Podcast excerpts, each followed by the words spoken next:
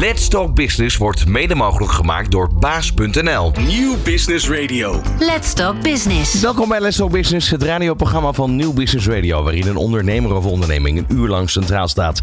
Vandaag is dat Matrician Group, opgericht op 1 maart 2016. En door middel van data, kennis en technologie helpen zij organisaties en instellingen in zowel de commerciële als de publieke sector.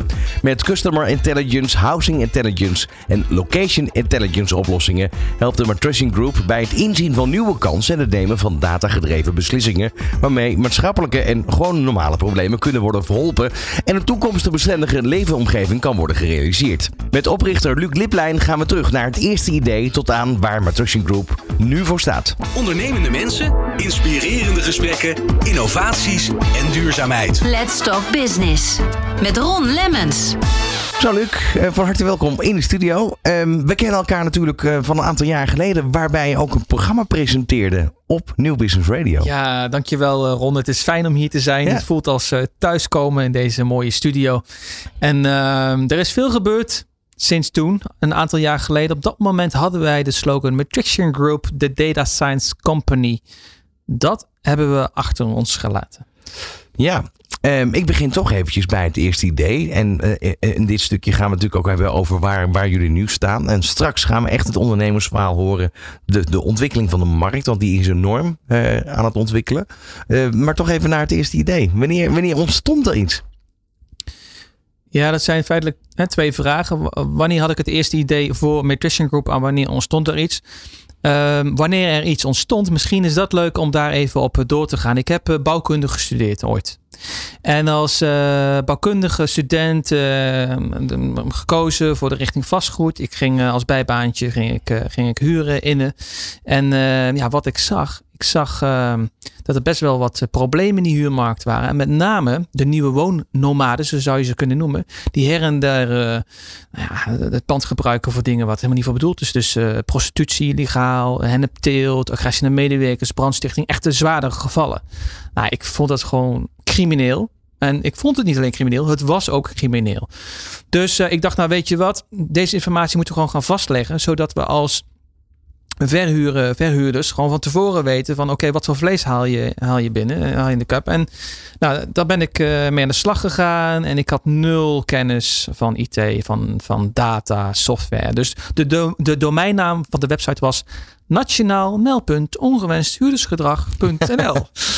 ja, en ik kon nog geen tweede tabblad Ja. in Excel openen. En dat is wel waar ik mee begon. Maar puur uit frustratie. Omdat ik dacht van nou, dat is gewoon echt gigantische schades die zij, eh, die zij veroorzaken. En ehm, nou, op een gegeven moment een rechtmatigheidsverklaring ontvangen van het college en persoonsgegevens. En dat had niemand verwacht. Eh, persberichten uitgestuurd. En er ontstonden kamervragen. Dus de Kamer die ging hierover in gesprek, werden commissies opgericht. En ehm, uiteindelijk heeft minister Vogelaar, toenmalig minister van het ministerie van Vrom, Bekend van de Vogelaarwijken onder andere. Hè? Inderdaad. Precies, ja. ja. zij heeft op eh, de dag van haar aftreden, want ze, dat bericht ging toen rond 12 uur uit in de middag. En in de ochtend heeft ze nog een steunbetuiging geuit voor de stichting die het eh, eh, uiteindelijk werd. Stichting NMOH, dus de afkorting. En eh, nou, vanaf dat moment werd ik gelanceerd in eh, de wereld van IT en handelsinformatiekantoren. En de wereld die ik helemaal niet kende vanuit mijn bouwkundige achtergrond. Eh, dat vond ik interessant. Die stichting is destijds overgenomen door een eh beursgenoteerde organisatie. En ik kwam daar op het juiste niveau binnen.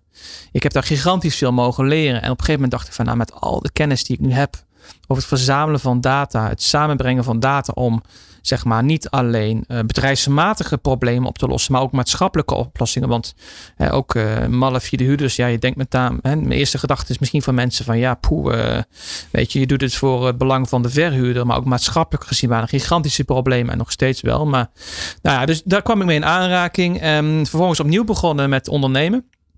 Onder de naam Dataquote. Ja, wat, wat, toch even terug naar die periode. Ja. Je hebt ergens een, een businessmodel ontdekt, want anders dan hou je dat niet zo lang vol. Ja. En dan kan je het alleen hobbymatig blijven doen. Wat- Wat was dat moment dat je dacht, van, oké, nu weet ik ook wel dat die data waarde heeft. Want eh, dat is eigenlijk echt pas iets van de laatste jaren waarbij je ziet dat het enorm toeneemt. Ja, ik zat niet in data te denken. Ik wist niet dat data Nee. waarde had. Ik had nog nooit gehoord Maar van... hoe, hoe had je hem dan aangekleed? Nou, ik, had, eh, ik, ik, ik vond het gewoon. eh, het was een frustratie van mij om te zien dat je je best doet om uh, zeg maar um, een, een, goede huurder in een pand te hebben. Of dat je je best doet om als sociale huisvester uh, woningen vrij te maken voor mensen die daar ook echt recht op hebben. En ja, dan zie je dat dat compleet misgaat. En dat mensen die op dezelfde dag uit huis gezet worden door een woningcorporatie, door henneplantages of illegale prostitutie, op dezelfde dag bij diezelfde woningcorporatie een andere woning toegewezen krijgen. Ja, dat is gewoon. Het heeft nog niet eens iets met financieel te maken, maar dat, dat voelde van mij gewoon als complete onrecht. Um, en ook gewoon super dom. Hoe kun je nu iemand die je al kent, die al in je bedrijf bekend is, hoe kun je nu op dezelfde dag diegene uit je huis zetten en ook weer een huis toewijzen? Dat is toch gek? Ja. Nou, dus puur uit, uit die frustratie ben ik begonnen om, een, om, een, om een, aan een oplossing te werken. En uh, het verdienmodel zag ik niet zozeer in data, maar ik zag het met name gewoon van ja, ik voorkom schade Preventie dus. Preventie. En ja, daar, zal wel, daar zullen ze wel iets voor over hebben. Um, ik ben veel later pas gaan... Was, was dat overigens ook zo?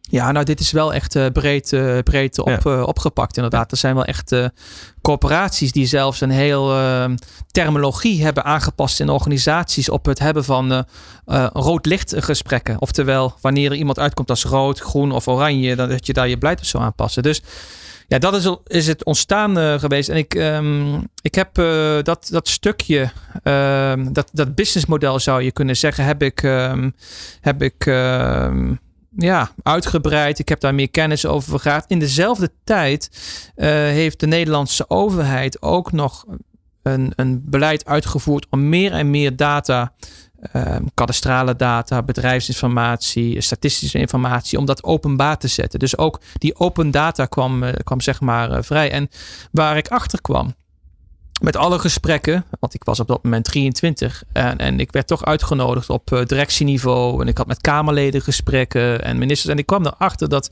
waar mijn kracht vooral in zit en ook zat, is dat geef mij een probleem, leg mij het uit ik stel een aantal vragen om te weten wat het echte probleem is, of het probleem achter het probleem.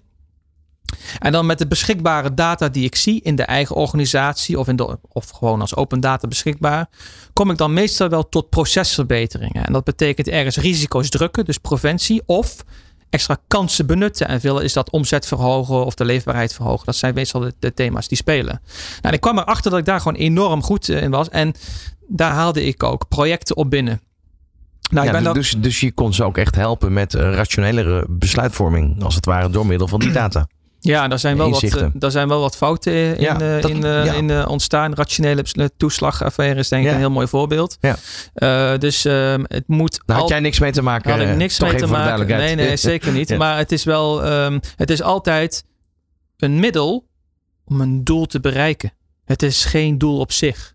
En dat wordt wel eens door elkaar gehaald. En uh, nou, er zijn daar enorme commissies voor ingericht om dat te onderzoeken. Dus daar ga ik nou even helemaal uitblijven, dat onderwerp. Maar in ieder geval, de kern is, er is heel veel informatie beschikbaar in onze eigen organisatie, opengesteld door de overheid, online. Die informatie samenbrengen. Dat is zeg maar uh, waar ik uh, mijn afgelopen 15 jaar in uh, getraind heb. En het klopt, zes jaar geleden begonnen we met Matrixtion Group. Dat was toen nog onder de naam Consumatrix. Dus eigenlijk de samenvoeging van consu, consument. En matrix is de matrix zoals je een vectorbestand hebt en de wereld kan indelen in hokjes. En het idee was, wat nu als we de wereld niet beschouwen als een opdeling van landen met landsgrenzen, maar de wereld gewoon zien als één wereld. Want digitaal zijn er geen landsgrenzen. We hebben, dat bestaat feitelijk niet. Dat ja. zijn afspraken die we met elkaar maken.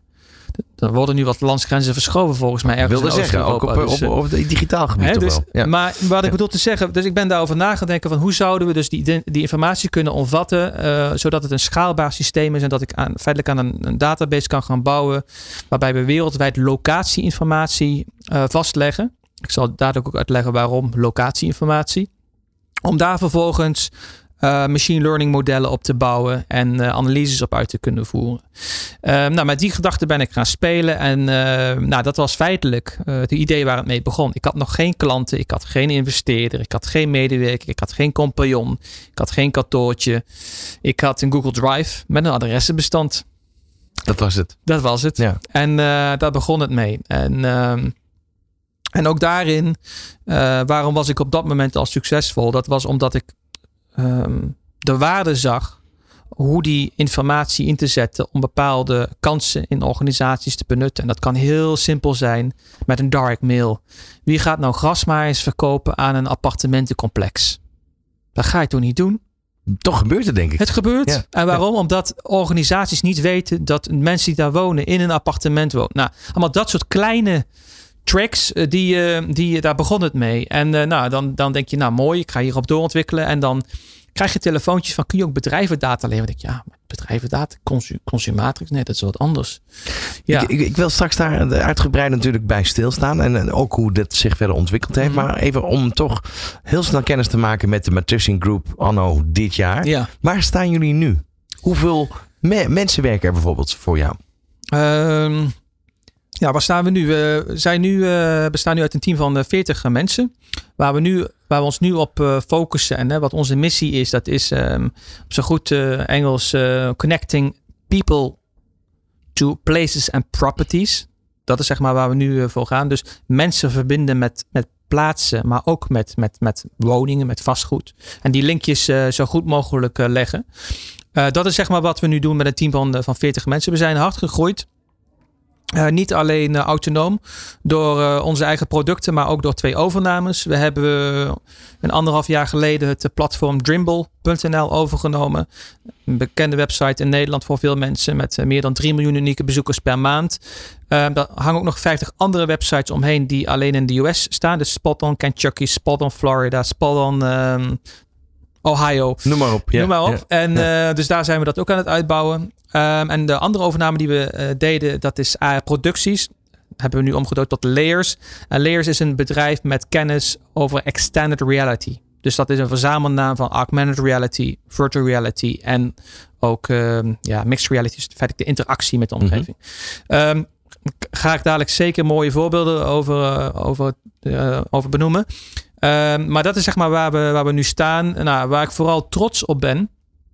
Dat zijn denk ik wel onze klanten die we hebben mogen aansluiten. We werken voor een aantal ministeries, uh, Rijkswaterstaat, ministerie van INW, maar ook bijvoorbeeld een PostNL is een reseller van onze producten. Dus PostNL verkoopt sommige van onze producten aan hun eigen klanten, uh, onder andere grotere webshops en banken. Dus dat zijn wel, ja, toch wel wat, uh, wat mooie hoogtepuntjes. Zo meteen gaan verder praten. Ondernemende mensen, inspirerende gesprekken, innovaties en duurzaamheid. Let's Talk Business met Ron Lemmens. Je luistert naar Let's Talk Business op Nieuw Business Radio met vandaag een uur lang de gast Luc Liplijn van de Matrician Group. En we hoorden eigenlijk al ja, het, de, de ontstaansgeschiedenis van het bedrijf. Um, en met name de uitbouw en het aantal afnemers, het aantal klanten wat, wat uh, toegenomen is. Inmiddels uh, 40 werknemers in dienst. Um, en een wereld voor je, want je had het net al even over augmented reality. Het staat nog in de kinderschoen eigenlijk toch? Ja, um, absoluut. Kijk, er wordt vaak uh, gezegd van ja, maar wordt dat nou wel echt het nieuwe ding? Want uh, we hebben het al uh, tien jaar over virtual reality en augmented reality en misschien wel langer. ik denk echt dat het een ding wordt. Net zoals we de iPhone hadden, die de wereld op zijn kop zette. Denk ik dat dit nu ook gaat gebeuren. Maar de mindset, dus de tijdsgeest van de generatie die dit gaat omarmen, die moet er nog aankomen. Dat zal nog een jaartje of twee duren. En ook de hardware is nog net niet ver genoeg om user-friendly te zijn. Dus ik denk dat het nog een jaartje of twee duurt voordat het echt helemaal losgaat. Uh, ik zeg niet voor iedereen, maar wel voor de jongeren. En, uh, en dat zal meer en meer gaan door, uh, doorgroeien. Um, het is ook daarbij wederom geen doel op zich. Hè? Het is gewoon een voortzetting van bestaande, uh, bestaande bedrijfsmodellen.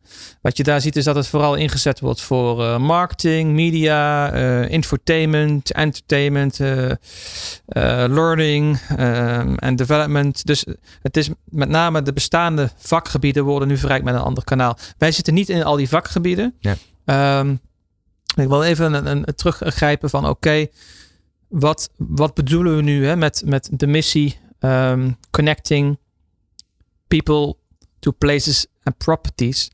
Um, waar mensen wonen en waar mensen werken. Dus je fysieke omgeving, dat is geen toeval. Mensen zoeken die plekken op omdat ze zich daar goed bij voelen. Op gelet op persoonlijkheid, op levensfase, welstandsniveau. Andersom gedacht, Ja. als je snapt hoe locaties werken, hoe locaties in elkaar zitten, hoe ze zijn opgebouwd, welke kenmerken je daaraan kan koppelen, dan kun je die kennis gebruiken. Z- z- Zou je hem kunnen, kunnen platslaan door te zeggen bijvoorbeeld kijk naar een grote stad. eh, waar vaak jonge eh, mensen wonen. De- de gemiddelde leeftijd is daar een stuk lager dan eigenlijk in de dorpen eromheen. En op het moment dat mensen wat volwassener worden, ze krijgen op een bepaald moment een gezin, kinderen, eh, dan trekken ze weg uit de stad. Ja, dit is zeg maar, het zijn dit- dit het algemeenheden. Ja, het zijn Ja. algemeenheden. Maar dat gaat inderdaad veel, eh, het gaat veel verder. Ja. Maar inderdaad, daar gaat het wel om. En eh, je kan dit doortrekken op eh passantstromen, bedrijvigheid, ehm, eh, woonstijlen. en het zit er zelfs, eh, als je het nog verder doortrekt, kun je het gebruiken voor fraudepreventie. Omdat je op adresniveau weet van, hey, dit, dit past niet. Het gedrag past niet. Dus ik ga deze bestelling eh, pas leveren wa- wanneer men vooraf betaald heeft. Je kan het ook op die manier inzetten. Eh, deze kennis die gebruiken we in de vijf productlijnen die we in ons bedrijf eh, hebben staan. Waarbij in alle gevallen gaat het dus wederom om connecting peoples to properties and places of places and properties. Eén element, en daar zijn we ooit mee begonnen in het begin. Is housing eh, intelligence, je noemde dat al. Daarbij houden we alleen maar eh, de focus op het modelmatig waarderen van woningen. Want bij het waarderen van vastgoed gaat het om drie dingen: locatie, locatie, locatie. Ja. Dus dat is de link. Ja. Het tweede is eh, customer intelligence, waarbij we met name eh, kijken van oké, wereldwijd, hoe kunnen wij consumenten lokaliseren? 70% van de fraude en ook transacties die niet doorgaan, dat heeft er alles mee te maken, of dat bezorgen niet doorgaan, dat het adres niet klopt. Dus we hebben een systeem ontwikkeld waarbij we wereldwijd alle adressen kunnen valideren en corrigeren. Nou, waarom zeg ik corrigeren? Gekeken naar Spanje, niet alleen Spaans. In Spanje spreken ze vijf talen: Baskeland, eh, Madrid, eh, Catalonië. Dus in de taal van de regio passen we de adressen aan. En dat verrijken met eh, e-mailvalidaties, phonevalidaties en alles daaromheen. Dus ook zeg maar consumenten wereldwijd, maakt niet uit waar ze wonen. Dus wederom landsgrenzen, dat laten we helemaal links liggen. Maar we kijken echt naar de lokale locatie. Dat, dat soort kennis inzetten. Dat doen we voor customer intelligence. Nou ja, en, en we, Ja, maar even, even voor de vorm. Is, is het dan, hè, je zegt, we hebben het net al over gehad, 40 mensen op dit moment in dienst. ja. Betekent dat daar letterlijk met de hand de adressen gecorrigeerd wordt, worden eh, in bestanden? Of gaat het inmiddels al geautomatiseerd? Eh, ja, het gaat om een anderhalf miljard eh, adressen. Niet te doen, toch? Nee, we Nee. doen niks handmatig. Eh, het enige wat we handmatig doen is coderen. Eh, software schrijven. Ja, Eh, ja. Nee, nee, alles is geautomatiseerd. Eh data management processen. Dat is onze kracht, denk ik ook. Het stukje data management, daar zijn we wel echt, echt erg goed in geworden. Ook image recognition. We zijn in staat om ook foto's automatisch uit te lezen. Dus zonnepanelen op daken. ehm, eh, groen op daken. Ook foto's van woningen. Hè. Is het een keuken, een badkamer voor en zegt, nou dat zijn dingen die we uit foto's halen. We hebben heel Nederland in 3D staan. En heel fijnmazig. Dus ehm, alle gebouwen in Nederland staan op zo'n manier in 3D dat we zelfs de schoorsteentjes in 3D zien. Ongelooflijk. En Ja. met die data kunnen modelleren eh, in combinatie met andere informatie. Dat is zeg maar de kracht. En dat doen we dan met location intelligence. Dat is dus de, de, de, de derde productlijn. Ehm, dit is wel allemaal B2B gefocust, wat ik nu benoem. Hè. Dus echt voor overheden en voor bedrijven. Eh, maar het is wel echt onze, onze wens om ehm, deze informatie ook eh, te ontsluiten voor eh, de consumentenmarkt. Ik wil graag eventjes naar jouw ondernemersverhaal. Want eh, Ja. dat, is, dat is waarschijnlijk bijna net zo interessant. Want je begint ergens met een idee. En ehm, nou ja, zes jaar later heb je een bedrijf staan waar 40 mensen werken. Ehm, en dat gaat natuurlijk niet zonder hobbels. Dat kan bijna niet. Ja, Wat, wat zijn de momenten dat jij als ondernemer hebt gedacht van nou, waar ben ik beland? Nou dat heb ik nooit gedacht. Waar ben ik in beland? Ehm, wat ik wel Want je heb- wist waar je mee bezig was. Ja, heb ik ook Ja. nooit, heb ik ook nooit eh, gedacht dat ik dacht van nou, waar ben ik nou mee bezig? Wat ik wel heb gedacht is, met dit, is, is het me dit waard? Is het, is het me waard dat ik zoveel geef van mezelf om dit te bereiken? En eh, dat heeft er ook mee te maken dat, kijk, ik ben begonnen zonder investeerders, zonder eh, compagnons. Ik ben zelf geen developer. Hè? Ik heb een bouwkundige achtergrond, maar het is wel echt een technologiebedrijf, hardcore. Ehm, En ik heb dus wel eens gedacht van nou, de uren die ik er zeg maar nu per week uh, instop, uh, ook gelet op hè, het privéleven van ja, zie, hoe zie ik die balans? Ja, dat zijn wel dingen, maar daar kom je er feitelijk gewoon wel op uit dat een organisatie zie ik als een organisme. Dat groeit door, dat beweegt, dat gaat van links naar rechts. En je kan dat sturen, je moet dat ook sturen, maar je moet daar zelf als persoon in meegroeien. Wanneer ik als persoon niet doorontwikkel, stopt het met de ontwikkeling van het bedrijf. En dat, dus dat zijn wel van die, van die oh ja momenten van, oh wacht eens even. Maar, maar ben je van overtuigd? Is dat, is dat, dat zeg je heel stellig namelijk. Ja. Ik kan me ook voorstellen dat je uh, wellicht mensen om je heen hebt uh, gevonden. Die, die eigenlijk wel bijna net zo overtuigd zijn als jij van het product wat jullie nu op dit moment ja, maar het gaat niet, om, het gaat niet om het product. Wat, wat bedoel je dan? Ja, het gaat niet om het product. Op een gegeven moment, kijk, als je begint, dan bedenk je alles zelf. Je, je bedenkt zelf eh, hoe je de data gaat ophalen, waar je de data vindt, hoe je de data gaat managen, hoe het samengebracht moet worden in één rapportje of op één kaart. En hoe de klant het wil zien. Je doet alles zelf. Op een gegeven moment dan heb je er een teampje op zitten. En dat teampje stuur je nog allemaal één op één aan. En dan vervolgens dan heb je een manager, een product owner op dat team zitten. Maar wat je ziet in al die verschillende fases, is het aan mij om op een andere manier leiding te geven om daarin mee te werken, om daar een stukje agility in te hebben. En is het ook aan mij om te zorgen dat zij de juiste faciliteiten hebben om een merk goed te kunnen doen. Ja, niemand gaat mij vertellen van ja, Luc, nu moet je deze faciliteiten organiseren en nu moet je dit loslaten en uh, nu moet je deze mensen aannemen. Nou, dat is, dat is een zoektocht. Um, en ik moet mezelf daarin blijven ontwikkelen om dat te zien. Ik geloof niet, ja, mensen kunnen me altijd advies geven. Sommige adviezen zijn goed. En Want heb je als ondernemer, dat hoor je heel vaak natuurlijk, ondernemers hebben een klankbord nodig. Nou ja, ik heb dat lange tijd niet gehad. Ik merk wel dat dat klankbord uh, enorm uh, waardevol is.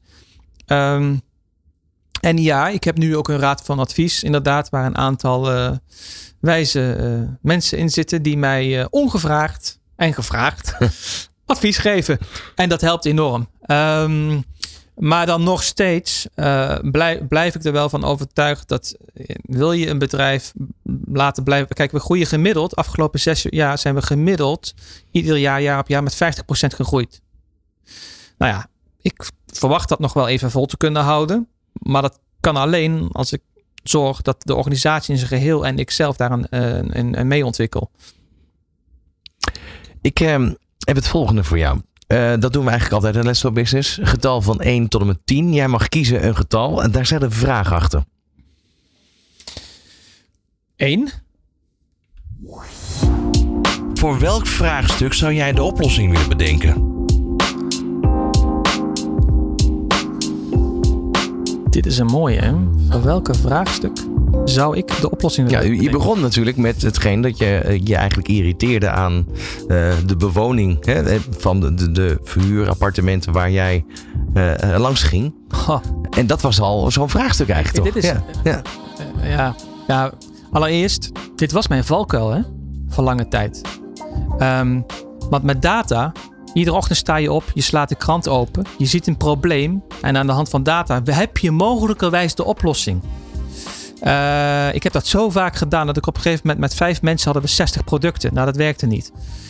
Dus als je mij nu vraagt van wat is nu zeg maar, ja, ik heb hem even niet helemaal helder, maar wat ik, uh, wat ik uh, denk is dat wat ik zelf enorm uh, mooi vind, ik zie dat 45% uh, van de wereld, nou, misschien inmiddels minder, 40% van de wereldbevolking heeft uh, geen toegang tot financiële producten, tot bankrekeningen, tot leningen, tot kredieten.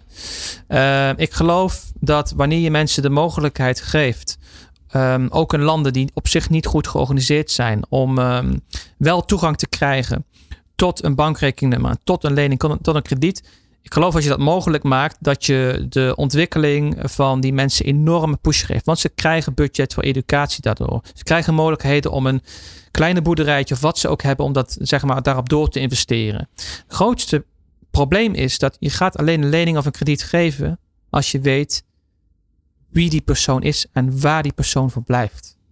Dan kom je weer uit op dat stukje locatie lokaliseren. Ik zou het super mooi vinden als we onze producten op zo'n manier kunnen gaan doorontwikkelen. Dat we daar een rol in kunnen spelen. Want ik denk dat we daar, uh, nou ja, als wereldverbeteraar, een groot woord, maar dat we daar wel een mooie rol in kunnen spelen. Nu uh, rinkelt bij mij eigenlijk al vanaf het begin van de uitzending een enorm alarm. waarvan ik denk van ja, je verzamelt data. Maar we hebben natuurlijk ook de AVG-wetgeving die er de afgelopen jaren bijgekomen is. Is dat je vriend of je vijand? Privacy is voor ons de heilige graal.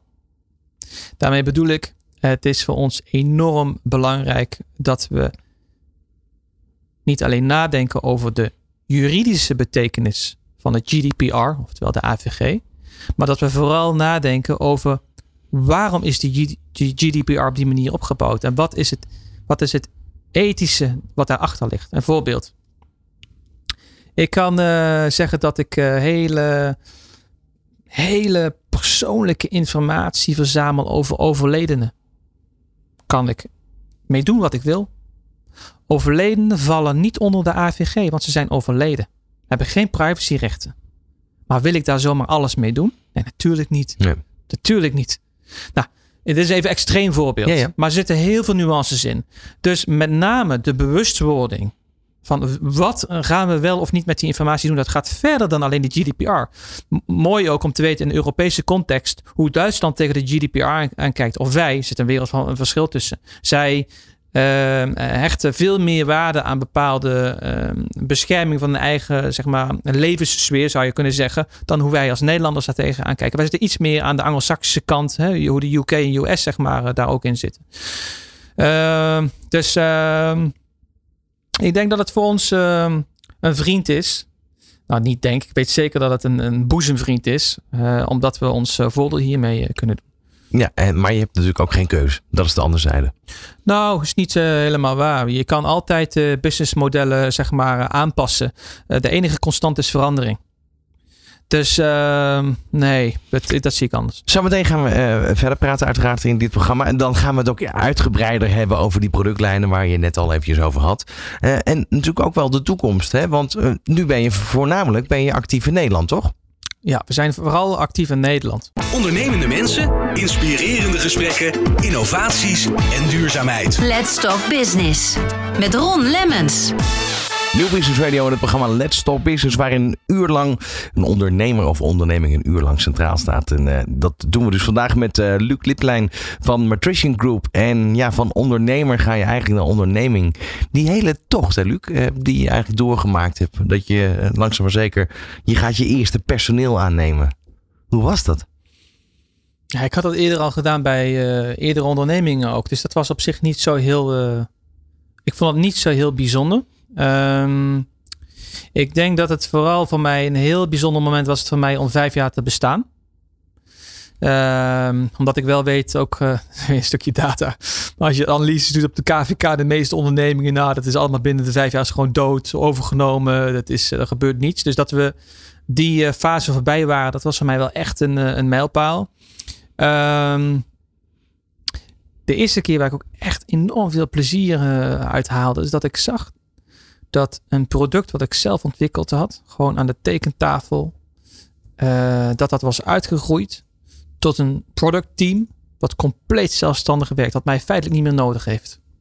Ja, dat vond ik prachtig. Dat vind ik echt mooi. En dat, dat geeft je waarschijnlijk ook wel een soort van zekerheid van oké, als het nu lukt, dan lukt het ook in de volgende fases. Um, Waarvan je ook wel weet natuurlijk dat het zou kunnen mislukken. Maar ik bedoel, je nou, hebt wel nee, ergens, ja, ik, ik, ik, twijfel niet aan de vervolgfases. De, de, het enige is van oké, als je heel snel wil groeien, dan moet je ergens uh, offers, uh, offers uh, en dat offer, ik noem het een offer, maar dat betekent mhm. dan moet je aandeelhouders gaan verwelkomen of je moet andere dingen gaan, gaan doen. Om, en ja, ik ben vooral op zoek naar gewoon een duurzame groei. Dus gewoon mooi doorontwikkelen, producten beter maken. De... En feitelijk, wij zijn zo goed als onze mensen zijn. Hè? Dus ook dat continu zeg maar aandacht blijven geven is voor ons heel belangrijk. Nu hebben wij uh, van die vijf productlijnen waar je het begin van het programma over had, hebben we een aantal besproken. Customer Intelligence, Housing Intelligence, Location Intelligence. Ja. Uh, ik kan me nog herinneren, we spraken elkaar op de Provada. Uh, mm. Dat jij vertelde, ja, we hebben heel Nederland in 3D. Ja. Ongelooflijk. Ja, dat is inderdaad een hele mooie, mooie informatie. En um, dat, dat, dat is ook wel een mooi, mooi linkje naar uh, layers. Kijk, data is redelijk, ja, surf misschien. Je hebt het in Excel zitten en nou, de meeste mensen denken nou niet over, ja, mooi, mhm. lekker, dat, uh, dat, dat maakt me blij. Het is, het is, het is niet, echt, niet echt sexy. En ehm, eh, ja, waar we al een, een jaar of twee geleden mee begonnen zijn, is van hoe kunnen we die informatie meer visueel maken en misschien zelfs interactief maken. Nou, de eerste stap die we daarin gezet hebben is het maken van dashboards. Daarna ons eigen kaartsysteem. We hadden net ook al even over augmented reality, dat dat voor meerdere branches gewoon enorm interessant is. Nou, net zoals voor ons. En heel mooi voorbeeld van hoe we informatie ehm, aan consumenten kunnen aanbieden is de volgende. Nou, we hebben heel Nederland in kaart gebracht, eh, letterlijk. En we weten in Nederland ook wat hè, de hoogtedata is. En we weten dus in Nederland ook ehm, hoe hoog het water staat wanneer dijken doorbreken. Of wanneer er een water, waterramp uh, is om een andere reden. Um, we hebben een, eh, een app ontwikkeld. Die kun je downloaden. Die is in een week tijd al meer dan een miljoen keren gedownload. Die open je wanneer je bijvoorbeeld in je woonkamer zit. Je, scant de woonkamer met je camera. En tegelijkertijd dat je je woonkamer ziet, zie je hoe hoog het water in je woonkamer zou staan wanneer de dijken doorbreken. Nou, dat is een hele mooie manier om informatie visueel te maken. Wat er samenkomt is inderdaad onze locatiedata visualiseren in 3D en dan ook nog een keer een augmented reality. En, en zeg maar, dat is een stap die wij nu uh, willen maken voor meerdere van onze producten. Ik kan me voorstellen dat dit ook interessant is voor het onderwijs om uh, te helpen bij bewustwording. Ja. Uh, vooral nu de vraag over klimaat, verduurzaming uh, heel erg hoog is. Ja. Om dat te verbeteren. Um, even een weetje. Wanneer je als kind of als volwassene, maakt even niet uit, um, informatie in 3D zit, ziet en in augmented reality, dan is je breinactiviteit drie keer zo hoog dan wanneer je het gewoon leest van papier. Dat je breinactiviteiten drie keer zeg maar zo hoog zijn, betekent dat je veel sneller leert. Omdat je die informatie sneller kan processen. Dus wat je ziet, ook bedrijfsmatig, bij simulaties, hè, of het nu bij de politie is, of brandweer, uh, of uh, olieplatformen, wanneer je hele complexe informatie op deze manier visueel in 3D vormgeeft, dan wordt het veel sneller omarmd. Dus ik denk dat dit, deze technologie voor deze markten misschien wel het meest interessant is. Staat dat nog in de, de, de kinderschoenen of kan je wel stellen dat het al een volwassen product of omgeving is waarin deze producten worden toegepast? Um, in de zakelijke markt uh, is het uh, kindje net een beetje gaan uh, rondrennen. En ik zeg nog net geen tiener. Dus ja, er zijn hier en daar wel wat dingen die kunnen en die functioneel ook van waarde zijn. Maar het is in veel gevallen ook nog een, puur een gadget. In de consumentenmarkt eigenlijk hetzelfde, waarbij je ziet dat bedrijven als Meta en, en Snapchat uh, dit omarmen en voor een eigen toepassing wel wat uh, ontwikkeld hebben, maar het wordt nog niet breed uh, gebruikt, los van de, de face filters en de roll effects en dat soort dingen. Um, maar wat ik eerder al zei, ik verwacht wel dat over twee jaar dan hebben we alle, uh, alle grote merken, uh, Apple, Microsoft, Ray-Ban, uh, iedereen is bezig met eigen brillen, waarbij je het onderscheid van een normale bril en een augmented reality bril niet eens kan zien. Nou, en als we die fase bereikt hebben, dan gaat het wel echt, dan gaat het mainstream. Dan. En dan heb je layers heel erg om ja, extra informatie te vragen op het moment dat je ergens bent. Nou, wat wij wel, kijk, we hebben locatieinformatie, dus um, indoor navigation um, of uh, detailinformatie over woningen. of voorzieningen in de buurt. Of bepaalde projecties van hoe een pand er in bepaalde, naar bepaalde aanpassingen zeg maar, uitziet. Dat zijn allemaal um, information layers die wij over de, over de fysieke wereld kunnen projecteren. En we zijn ons wel aan het klaarstomen als bedrijf inderdaad om, uh, om daar ook heel erg op in te gaan spelen. Als Google Glass uh, deze uh, kansen had gehad, bij wijze van spreken, dat het toen al bestond, dat het mogelijk was, was het dan een geslaagd product geweest? Denk nee, want het heeft alles met timing te maken. De tijdsgeest van zeg maar ons allen, gewoon de maatschappij, mensen, het was niet ver genoeg. ik denk dat de, de design ook niet echt top was. Het zag er te cyber uit en misschien wel voor sommige mensen zelfs eng. Van hey, ben je met filmen? Um, dus nee, al was het technologie er toen geweest, dan, uh, dan was het nog geen succes geweest. Het heeft wel eens met timing te maken. Een getal van 1 tot 10, Luc, daar gaan we weer. 7. Voor wie zou je een compliment willen maken? Um, ja, daar kom je toch een beetje op de bekende namen uit, uh, in mijn geval. Ik vind het uh, echt prachtig om te zien hoe uh, een, een, man als bijvoorbeeld een Bill Gates, toch maar om een naam te noemen, um, ook van niets iets heeft gemaakt, iets gigantisch heeft opgebouwd en nu op het punt staat om 9 miljard per jaar terug te geven aan de maatschappij en, hoe hij op zijn manier de wereld wil, wil, verbeteren. Ik vind dat echt prachtig. Hoe zou jij dat op jouw manier invullen als jij die kans zou hebben? Oh, jee. Nou, ik heb morgen een strategiedag waarbij ik iets wil lanceren. Uh, uh, het is even een cijfermatig antwoord. Uh, maar we hebben een uh, Matrician Impact Foundation. En uh, ik wil gaan voorstellen dat als we bepaalde winstmarges halen of daarboven komen, dat we 1% van onze totale bedrijfsomzet doneren aan deze stichting. En ja, waar moet ik aan denken? Nou, um, je bedoelt uh, activiteit of het bedrag? Wat het bedrag. Het bedrag. Nou, het is 1% van onze omzet. Dus dat zal, uh, zeg maar, voor volgend jaar gaat het in. Dat zal dan uh, een donatie zijn van een, van een kleine 50.000 euro. Nou ja, reken maar na. Als je aan het luisteren bent, dan heb je een beetje in ieder geval een indruk. Ja. Ehm, e-, even terug nog naar, eh, naar die, die productlijnen. We hebben in Nederland 3D gehad. We hebben dat over de layers gehad. Uh, uiteraard ook over die andere. En dat is waar het allemaal mee begon. Customer, housing en location intelligence. Mm -hmm. um, dan Drimble. Want die heb je, dat heb je vorig jaar overgenomen. En um, ja, tot mijn verbazing zei we zijn eigenlijk ook in Amerika al actief daarmee. Ja, um, nou allereerst, waarom hebben we dit overgenomen? De, de achterkant van Drimble heeft een hele grote gelijkenis met wat wij doen, maar dan voor de professionele markt. De informatie op echter werd wordt uh, samengebracht wederom op locatieniveau. Dus je ziet dat heel veel mensen naar Drimble gaan om bedrijfsinformatie op te zoeken of bedrijfsupdates te volgen van bedrijven die nieuw gestart zijn in hun buurt. 1 in 2 meldingen in de buurt, familieberichten in de buurt, vacatures in de buurt, woningen die te koop staan in de buurt, eigenlijk alles, uh, vergunningen die gepubliceerd worden in de buurt. En um, ook nieuwsberichten van meer dan 7000 titels van uitgevers um, worden ook samengebracht op buurtniveau.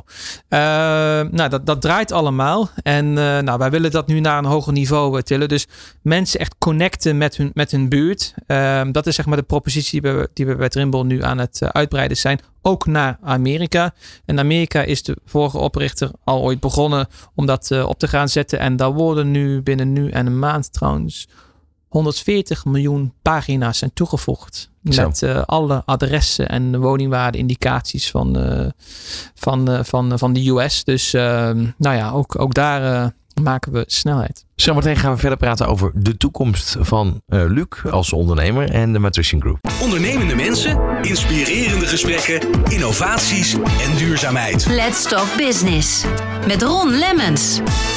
Let's Talk Business met vandaag de gasten Luc Liplijn en uh, hij is van de Matrician Group opgericht op uh, 1 maart 2016. Uh, Luc, was dat trouwens een toevallige datum of dacht je gewoon ik ga beginnen? Nee, het is, het is niet gepland. Het was gewoon beginnen en ehm, ja, ik, ik werkte daarvoor bij, of ik had een earn-out regeling, zo moet ik het zeggen, bij Postbedrijf Cent. Ze hadden mijn vorige bedrijf overgenomen. En uh, nou, dat liep af. Dus ik dacht van nou, op dezelfde dag dat het afliep, ben ik ook eh, direct uh, voor mezelf begonnen. Nu gaan we langzaam maar zeker ook ja, naar de toekomst kijken. Um, ja, je zit op dit moment zit je dus um, actief. 40 werknemers. nou, de omzet hebben we net al iets over kunnen horen. maar als ik je zo hoor, dan ben je er nog lang niet. Ik heb geen stopknop. Je hebt geen stopknop. Maar hoe, hoe, hoe leg je dan toch de balans die je af en toe zal moeten hebben privé. Ja, dat is, dat is leren. Gelukkig heb ik een vriendin die af en toe wat pushback geeft van nou, stoppen. Ja, dus, uh, dus dat is heel goed. En uh, we zijn natuurlijk uh, in Nederland eh, begonnen. En dan is de vervolgvraag van uh, wat, wat is voor ons nu een, een wijze stap, een vervolgstap? ja, we willen internationaliseren. maar, maar internationaliseren is natuurlijk een heel, heel breed begrip. ik kan me voorstellen dat je ook zegt, nou, ik, ik richt me op de westerse landen of wellicht de, de moderne economieën in de wereld. Zit daar bij jou een stop? Of, of heb je zoiets van, nou, ik kan misschien ook wel het verschil maken in ontwikkelingslanden? Nou, er zit wel een strategie achter. Kijk, ik geloof sowieso alleen de sterke schouders kunnen de zwakkere dragen. Dus ze moeten eerst zelf voldoende sterk zijn. Um, en voldoende schaal hebben. Daar geloof ik wel in. Dus om nu om uh, zeg maar naar landen te gaan. Um, bijvoorbeeld om het Know Your Customer model uit te rollen waar ik het net over had. Um, zodat financiële producten makkelijker zeg maar toegankelijk gemaakt kunnen worden. Dat is zeg maar nu nog niet het moment. Maar uh, wat ik wel zie, we zijn als bedrijf al enorm internationaal. Hè? Onze voertaal is al Engelstalig, uh, documenten zijn al Engelstalig en onze producten zijn ook al Engelstalig ingericht. We beschikken wereldwijd al over alle hè, adresinformatie en voorzieningen en kaartlagen. Uh, dus dan is de vraag van ja, wat is dan de, de vervolgstap? Nou, je zou kunnen denken van oké, we gaan uh, Europa in. Ik vind dat ehm, ja, je zou het als een goed idee kunnen zien, maar dat betekent wel dat je voor ieder land heb je weer een eigen taal, een eigen markt, een eigen cultuur, uh, een eigen marktdynamiek. Uh, maar dus ook met een eigen taal betekent dus ook de taal moet dan ook in je producten zitten, in je customer support zitten, in je sales zitten. Nou, dat is enorm, uh, enorm dure investering. Taal enerzijds, maar natuurlijk ook cultuur ja. en, en interpretatie van data aan de andere kant. Ja, nou, privacy had ik het net ook al ja, over. Hè? De GDPR die binnen Europa al gewoon anders beleefd wordt. Dus om het wat lean en mean te houden, is een eerste vervolgstap die we zetten. Afgebakend. En een vervolgstap heb ik het niet alleen over volgend jaar, maar gewoon over de komende jaren. Is een focus op de Anglo-Saxische markt. Of ik moet eigenlijk zeggen de Engelstalig sprekende markten. Dan heb ik het over de UK. Dan heb ik het over de US, eh, Canada, Australië, uh, Nieuw-Zeeland. Maar ook over de Emiraten. Uh, want ook de overheid daar is gewoon Engelstalig georganiseerd. Nou, dus, dus dat zijn zeg maar voor ons de, de focusmarkten, de Engelstalige markten. En uh, daar zijn we onze ja, producten nu ook, op, ook al op aan het uh, afstellen.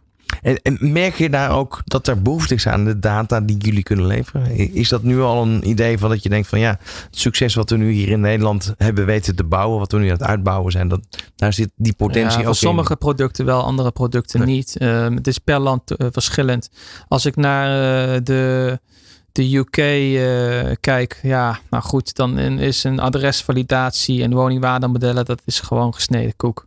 En uh, augmented reality zit een beetje in hetzelfde domein dan hoe hier in Nederland. Dat moet waarde hebben voor marketing media campagne of het moet functioneel waarde hebben. Maar en dus hier en daar voor branding wordt het wel wat ingezet ook. Um, als ik kijk naar bijvoorbeeld naar de Emiraten dus eh, Dubai bijvoorbeeld, mm -hmm. dan uh, zie je dat de adreskwaliteit is daar geen topic. Er zijn geen adressen. Je hebt wel gebouwen en straten, maar er is geen postsysteem zoals wij dat kennen. Dus ja, dan ga je zo'n product daar niet aanbieden. Wat er wel speelt, is dat er behoefte is aan meer inzicht in de woningwaardes van, van uh, zeg maar. Dus onder de naam property value zullen we daar ook um, woningwaardediensten gaan leveren. Um, en ja, de cultuur is daar toch uh, ook iets meer, staat iets meer open voor juist wel het stukje uh, branding en je laten zien en je positioneren. Omdat het innovatieve karakter daar wel gebruikt wordt van technologie. Hè, zoals bij augmented reality het geval is ja. om jezelf extra te positioneren. Dus ik verwacht wel dat de, de, de marktvraag uh, voor die technologie daar vele malen groter is dan, uh, dan in Nederland. En, en de gedrevenheid hè, waar, waarmee je ooit begonnen bent om toch ook bij te dragen aan het verbeteren van maatschappelijke problemen. Ja. zie je dat daar ook al? Of, of, is dat iets wat je misschien op een later termijn zou beetpakken? Nou ja, wat ik vooral geleerd heb, want nou, ik ben er vaak is dat uh, wij hier in een gigantische bubbel leven. En wij hier gevoed worden door wat de media ons, zeg maar, voorschotelt. En, en ook gewoon onze social media, uh, zeg maar, timelines. Alles is toch wel redelijk uh, omsloten uh, door onze aannames. Ik ben er wel achter gekomen dat de wereld daar toch wel wat anders in elkaar zit dan hoe wij dat denken. En de wil daar om te groeien, te verbeteren. Niet alleen financieel, maar ook als maatschappij als geheel is enorm. Um, moet je voorstellen, concreet voorbeeld. Men heeft daar altijd uh, de weekenden gehad. Uh, op de vrijdag en de zaterdag. En de vrijdag was daar de zondag. En de zaterdag was daar de zaterdag zoals wij die kennen. Altijd. Het zit gewoon in de cultuur. Net zoals wij de zondag hebben. En ze hebben dat omgegooid. En verplaatst naar een zaterdag en zondag zoals wij dat ook kennen. Waarom? Omdat men wil aansluiten bij de westerse markt. En dat is daar op alle fronten zo. Dat heeft ook te maken met vrouwenrechten bijvoorbeeld. Het is, want ja, dat zijn gevoelige topics die, daar, die daar spelen. Ja. Maar, maar, maar op alle fronten wil men bijbenen. En, uh, en dat, dat zit echt wel, uh, wel in de wil van de mensen daar. Ja, en die, die bubbel in, waar je nu net over had, waar wij in de westerse landen in leven. Ja. ja, daar kunnen we waarschijnlijk ook uitgebreid over stilstaan. Maar dat doen we in dit programma niet. Maar kan je één voorbeeld uitlichten? Nou, wat ik ben gaan doen, zeg maar. nou, ik had een gesprek met een kennis en ik zei van ja, Israël, bla bla. ging iets over startups. En zei, Israël? Palestina? Ik, oh, ja, natuurlijk. Dat kun je, dat kun je ook bedenken. Of uh, het feit dat ik daar wat lokale uh, media ben gaan volgen. En dat ik in één keer andere type content krijg over, um, ik noem het maar eventjes het Westen. En ook over Rusland. Uh, dan hoe wij de content krijgen. En ook beelden die van mij wel schokkend waren. Van, oh, ja, inderdaad. Dus kun je er ook over nadenken. Dus um, ja, dat zijn, wel, dat zijn wel dingen dat ik denk van ja. De, de content die wij voorgeschoteld krijgen, wordt ook echt afgestemd op, zeg maar, wederom waar we wonen mm -hmm. en, en hoe dat bij ons past. Maar goed, jij hebt de data voorhanden en uh, dat is uh, vaak feit. Nee, dus, dus, nee nou, data is geen, uh, niet altijd een feit. Is dat niet zo? Nee, want bijvoorbeeld bij onze address checker. Um, bij onze address checker hebben wij, uh, hebben wij het over een aantal landen. En sommige van onze collega's zeggen we hebben het over 190 landen. Andere collega's zeggen we hebben het over 170 landen. Dus het is vaak een definitiekwestie. Ja, data zijn feiten, maar de definities en de context, ja, die, die maken het verschil. Waar sta je over vijf jaar met uh, Matrician Group? Nou, waar we over vijf jaar staan is dat we uh, ons uh, consumentenplatform wereldwijd hebben draaien. En dat de, de kennis die we hebben over die locatieinformatie, dat we die gebruiken om mensen wereldwijd te connecten met hun lokale communities. Dat is een uh, mooi streven. Ik wens je daar heel veel succes bij, uh, Luc. Dankjewel dat je uh, langskwam bij ons in de studio. Nou, fijn om hier te zijn. veel succes met de Nutrition Group en eigenlijk alle bedrijven die We houden je op de hoogte. Heel goed. Tot zover deze aflevering van Let's Talk Business. Wil je hem terugluisteren, deze aflevering? Kan dat natuurlijk via onze website nieuwbusinessradio.nl. Tot de volgende. Ondernemende mensen, inspirerende gesprekken, innovaties en duurzaamheid. Let's Talk Business met Ron Lemmens.